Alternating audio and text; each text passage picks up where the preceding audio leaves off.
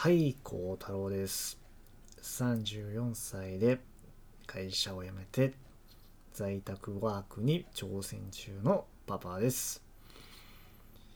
今日のお話しする内容はですね、えーこの喋り方ですね、えーゆっくり喋るというよりかは、えー滑舌をよく、えさらにまあやっぱりゆっくり何やったっけ、えーと早口にならないようにを意識して話してますという話です。は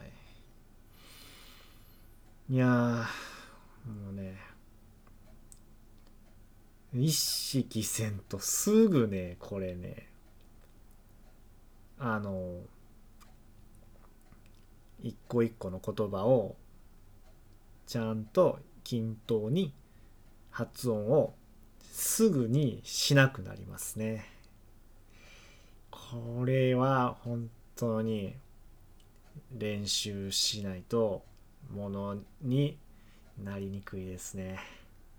今ももう必死です。頭の中に、えー真っ黒クロスケを思い思い浮かべてます。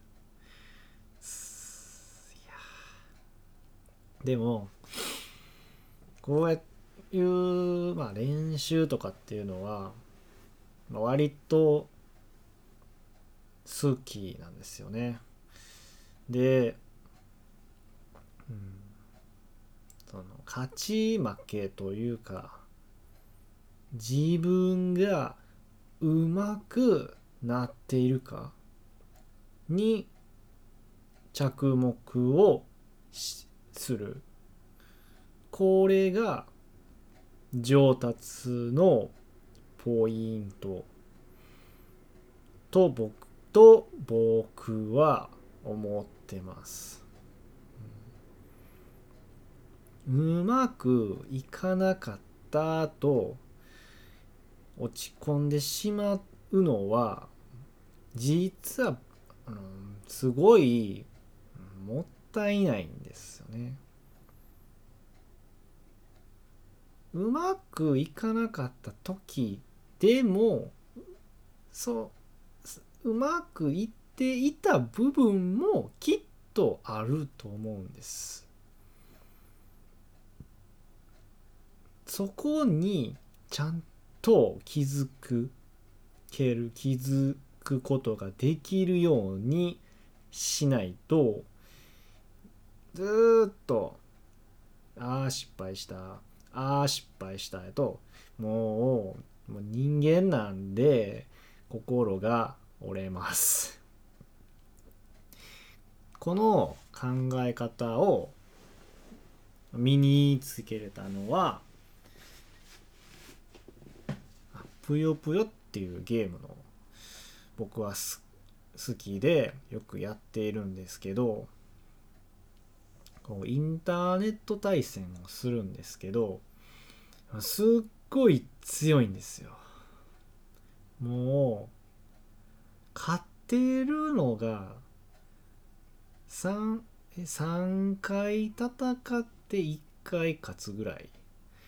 だから2回に1回勝てたらもう万々歳うん。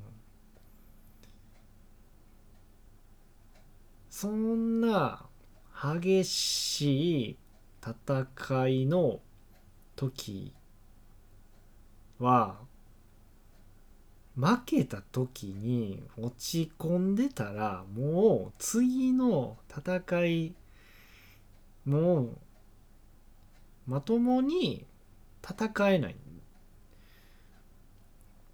勝とう勝とう。その気持ちが強すぎてそれで勝てたらまだいいかもしれませんが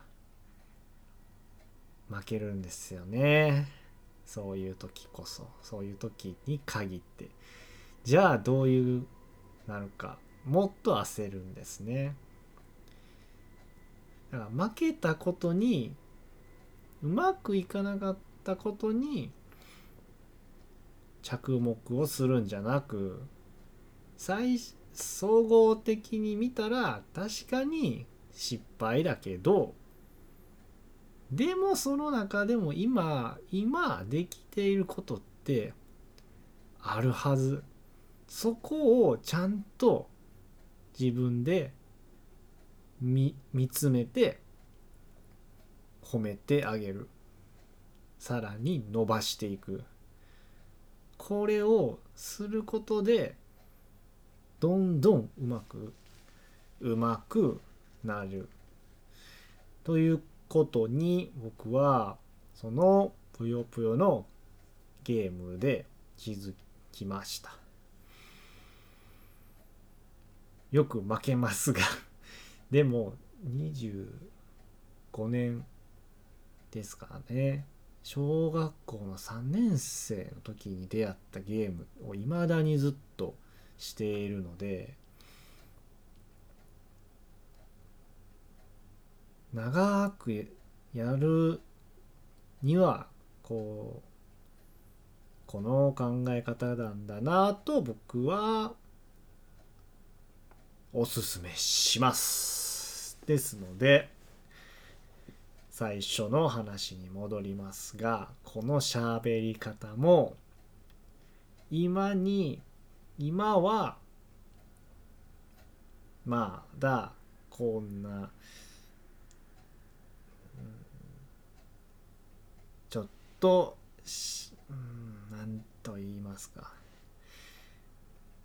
拙い話し方ですけども絶対にいいところをうまくいったところを自分で気づいて気づいて伸ばしてものにしていきます。